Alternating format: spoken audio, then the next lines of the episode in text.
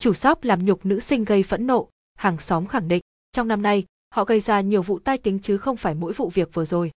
Theo người dân sinh sống xung quanh phố Lê Hoàn, phường Lam Sơn thành phố, Thanh Hóa cho biết, trước khi xảy ra vụ việc, ở địa phương, cặp vợ chồng Cao Thị Mai Hường và Trịnh Đình Anh không được nhiều người yêu mến. Ngày mùng 5 tháng 12, chúng tôi đã tìm đến shop quần áo Mai Hường, 93 Lê Hoàn, phường Lam Sơn, thành phố Thanh Hóa gây xôn xao dư luận thời gian qua.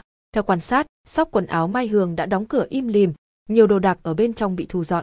Phía bên ngoài, nhiều bạn trẻ đến đây tụ tập chụp ảnh, quay clip. Là người chứng kiến cảnh công an khám nghiệm shop Mai Hường tối mùng 3 tháng 12, ông Hát bỏ vào một phòng khám cạnh shop quần áo Mai Hường cho hay, có đến 500 đến 600 người dân theo dõi vụ việc, họ đứng kín một khu trước cửa shop quần áo để theo dõi công an làm việc đến đêm.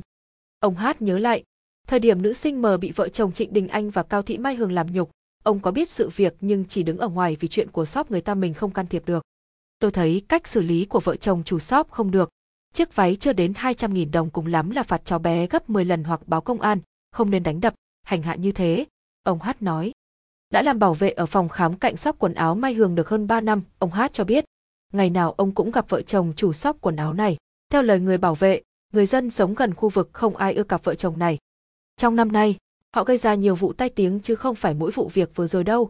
Tôi nhớ có vụ một người phụ nữ đến shop này mua hàng, khi ra xe thì lấy trộm một gói hàng của một người khách khác. Sau khi bị chủ shop phát hiện, người này phải nộp phạt hàng chục triệu để được xóa clip. Ngoài ra, còn hai vụ ăn trộm khác xảy ra tại shop này. Sau khi bị phát hiện, người thực hiện hành vi trộm đồ phải đền hàng chục triệu để chủ shop bỏ qua.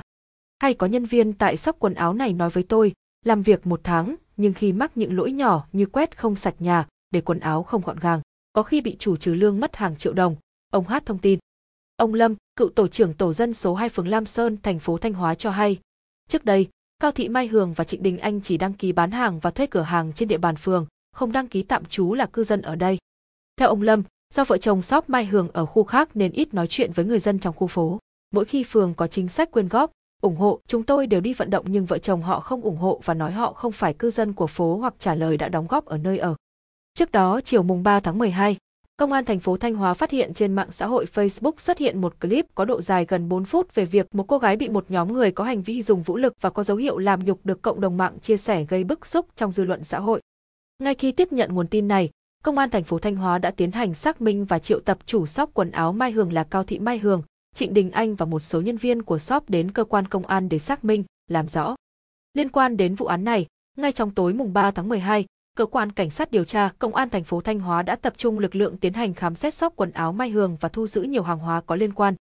Hiện công an thành phố Thanh Hóa đang tiếp tục điều tra, làm rõ hành vi phạm tội của một số đối tượng có liên quan để đưa ra xử lý nghiêm theo quy định của pháp luật.